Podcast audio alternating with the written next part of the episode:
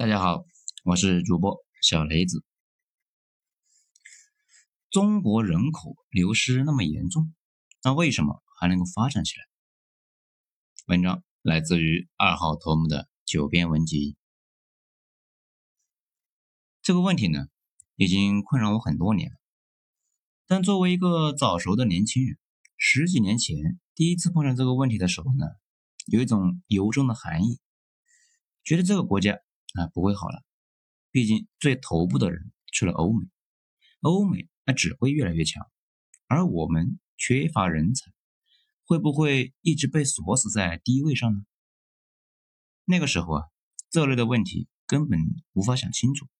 不过呢，生活还得继续啊，不然还能怎样呢？这不，十几年过去了，整体形势比我想象的要好得多。今天呢，就来说一下自己的一些想法。大家伙呢，也可以在留言区留言讨论一下。首先讲，人才是流动的。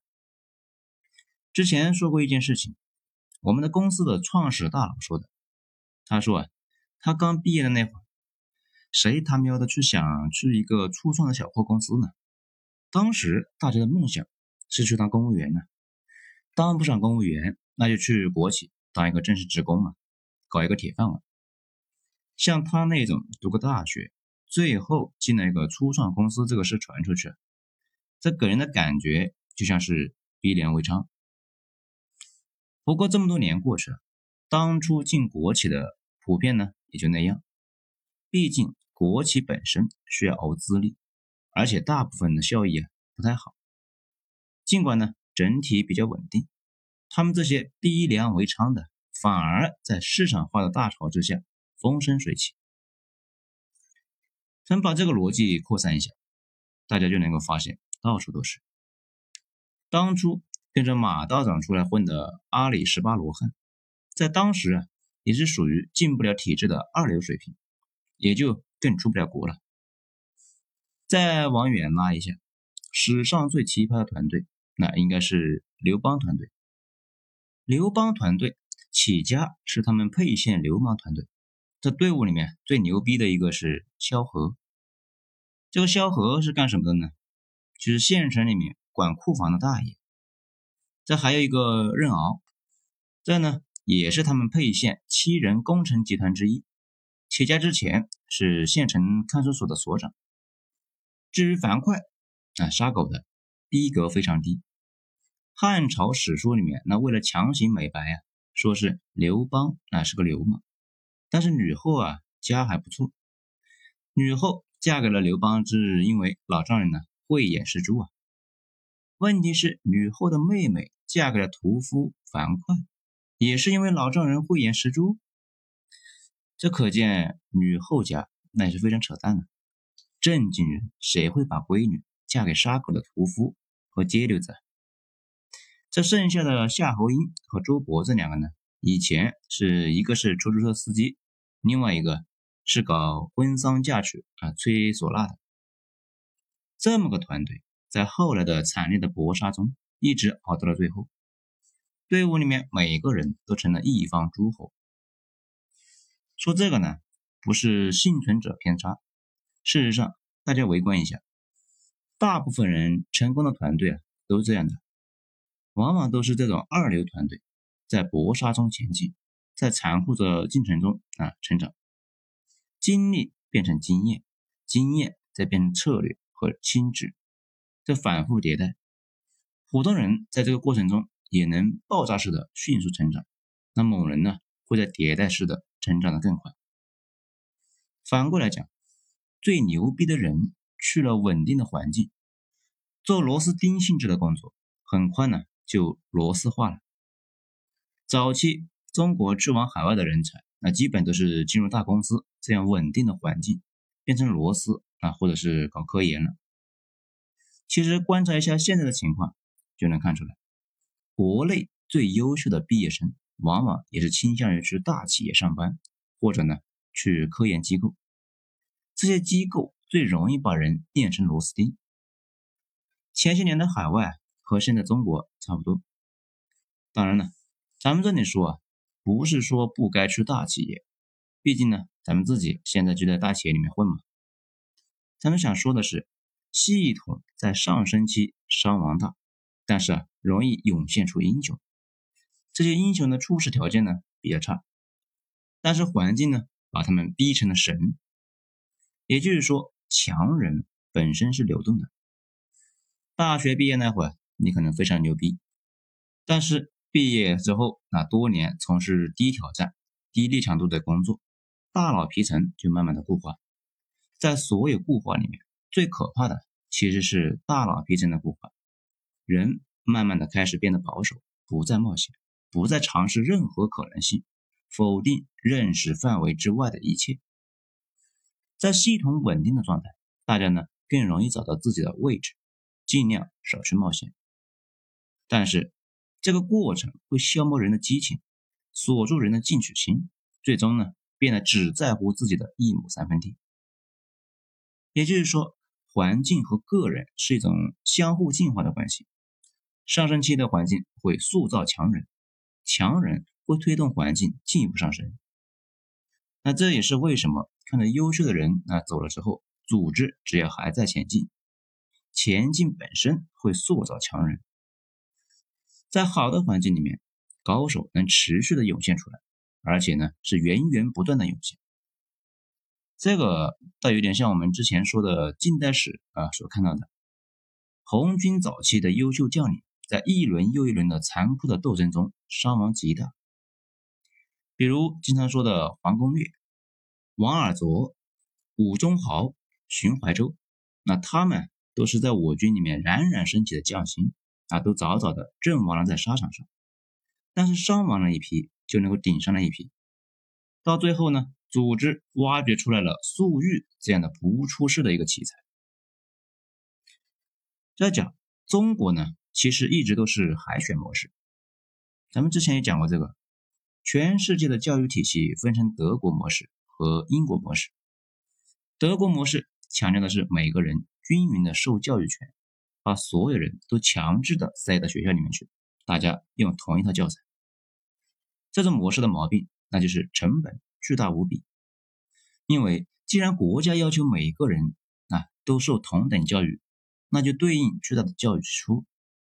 这种模式呢，往往整体不太关注学生的个性什么的，强调的是训练和选拔。这就有点像部队，每个人都得达成五公里二十三分钟的这个水平，管你行不行？不行，那也得行。后发国家呀，基本都是这种模式。这种模型呢，认为人生是个大的马拉松，你跑得快，耐力强，你呢就可以脱颖而出。如果耐力啊实在不行，那也得跟着跑几圈，总比不跑强啊。此外，还有一个英国模式。强调的是释放，也就是说，如果你是天才，很快那就会脱颖而出；那如果是头猪，那就应该像猪一样圈起来。强调的是个性和自由。这种模式呢，认为人生就像一栋摩天大楼，每个人都有自己的位置，你也不用焦虑，那做你自己那就行了。如果是一头猪，就想做天才，那也是做不了的。对不对？少一些焦虑，多一些从容。那很明显，第一种模式适合改善社会整体的土壤，后发国家的最爱呀，尤其适合工业国。这类国家需要大量的有一定科学基础的人口。第二种呢，适合培养天才，领先国家还比较喜欢。这也跟欧洲古代培养神父的模式有关。欧洲那边那跟大清似的。选几个脑子好的去学校呢，抓学习，而不是大家一起学。德国建国非常晚，大清同治九年才完成统一，要奋起直追啊！他们呢这种模式对世界的影响极大，东亚国家基本都是德国模式。这种模式最大的好处，那就是如果人口基数大，会选拔出天量的优秀人才来，而且呢源源不断。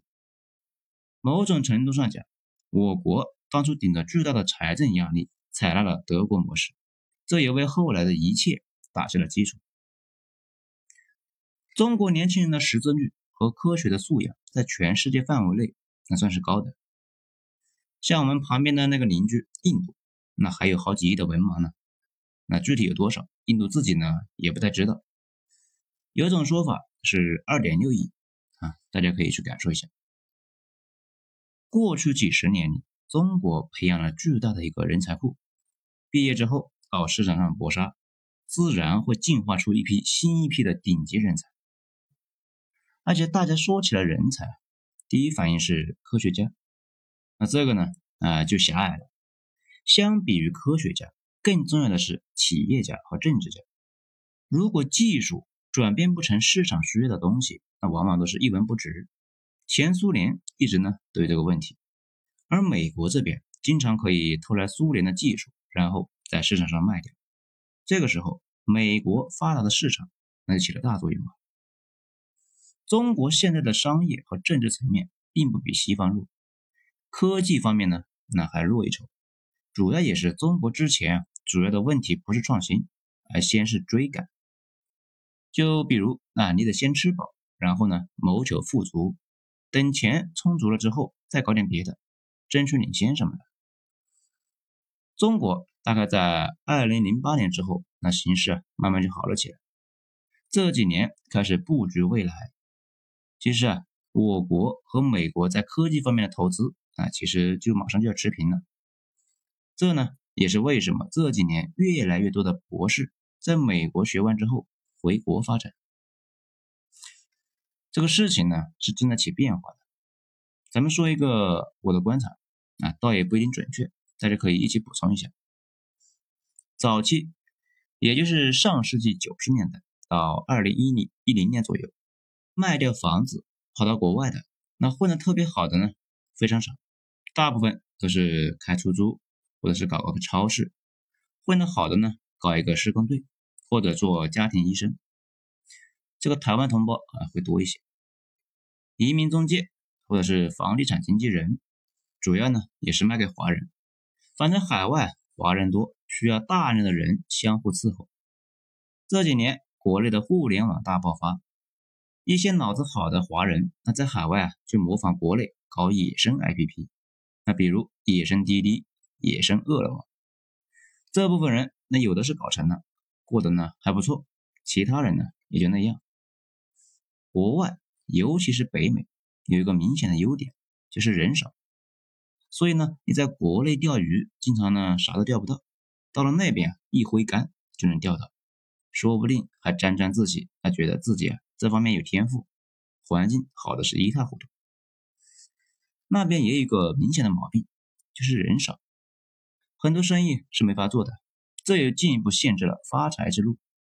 如果大家跟我一样啊，经常跑海外。就能够看到，美国和加拿大以及欧洲那边，华人女性当超市和那个商场的售货员是非常多的。男性呢，在发达国家做买卖的话，基本停留在中餐馆、超市、施工队。后来啊，把这些行业都给搞内卷了。听到最残酷的一句话是说，这些移民的人在国内的时候啊，买东西消费都是不看价格的。去了那边，多多少少那都是抠抠搜搜的。那边赚钱通道少，迟早会坐吃山空。所以呢，大家都啊得悠着点。这个过程中，通过留学出去的，经常是读完博士留在美国的，混的基本那都还不错。这些人呢，本来就是我国的精英阶层，他们在哪呢？那都不会太差。但是爬上去的那也非常少，有玻璃天花板一说啊。混到中层的那比较多，混到上层的非常少，经常是一眼望到头的职业生涯。在二零一零年之前，出国的人绝大部分还是希望留在国外的，回国的往往是没法留在国外的。咱们去年在法国认识个妹子，两千年左右啊，北大的中文毕业，后来去法国留学。当时宁愿待在法国卖香水，那都不回国。这个工作大概两三千欧，购买力呢，差不多是六七千人民币吧。倒也不是对别人说三道四啊，不过一起的那几个年轻小孩，那都说，如果要留在法国，必须比国内的收入高，那高得多才行。比如他们在国内两万收入，在法国得一万欧以上才行。这里说一下啊，法国的一万欧绝对是属于非常非常高的一个高薪的，这样呢才能够以弥补离开家的一个痛苦。在二零一零年之后，发生了很大的分歧，留学生内部呢就分出来了一个回国党，他们呢是坚定要回来的，出去就是为了回来，出去的目的就是镀金，将来是要回国上班，而且这一类人现在是越来越多。自费出国留学的人里面，百分之八十那是要回来的。美国那边的博士啊，回国呢少一些。咱们之前不知道在哪看到一个数据，说是百分之八十留在美国了，只有百分之二十回国。不过整体啊呈一个增长的趋势，每年增长大概是百分之二十左右。更重要的是，国内慢慢的有承接了他们的一个条件。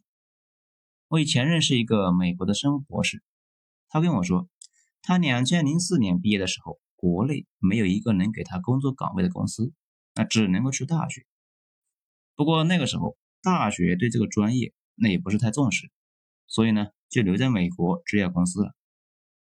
现在国内的研究条件慢慢的开始变了，也有了更多的商业公司能给这些研究型的人接盘，经费呢也是越来越充足。这个趋势呢也非常的明了，相信呢越来越多的人才会优先选择回国内。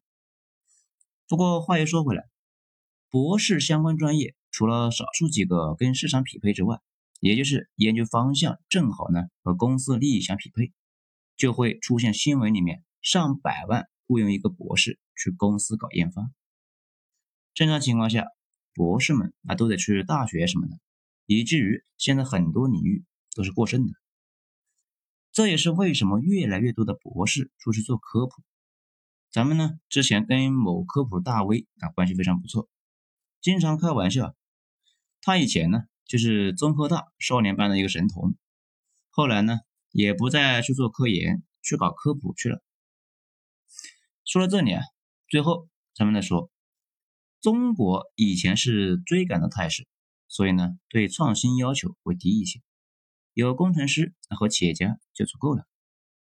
今后慢慢的还是要往引领创新的方向发展。创新那不是以前那种拍脑瓜灵机一动，那而是呢持续的研发和不断的做技术突破。我知道的那几个知名的大公司，基本都在高薪雇请博士们来搞科研，也就是技术储备。今后估计会越来越多的大公司也会意识到这一点。只有大家都开始花钱去投入研发，才会有需求，人才回国，那才有地方去啊，不然就算想回国也没地方去。中国后续想持续发展，那只能走这条路，而且呢，扩大研发还有一个好处，增加高收入技术工人。我们之前反复说过，有钱人的钱大部分都消费在海外，或者呢，在国内买资产，只有年入十万。到三十万这个阶层的人才能够带动内需。从这个意义上来讲，今年呢被各种卡脖子，长期看来呢可能不是坏事，至少打消了一部分人的幻想。从学界到企业，今后都有自力更生的决心和行动。最后，咱们再说一句：六十多年来，国家就这么摇摇晃晃，险象环生，但是。就这么走过来了，就像有一句鸡汤文啊说的：“回头再看，所有的困难都是奖赏。”也希望再过一些年，我们眼前的困难都是奖赏。好了，今天咱们就讲到这里，精彩下次接着继续。我是主播小雷子，谢谢大家的收听。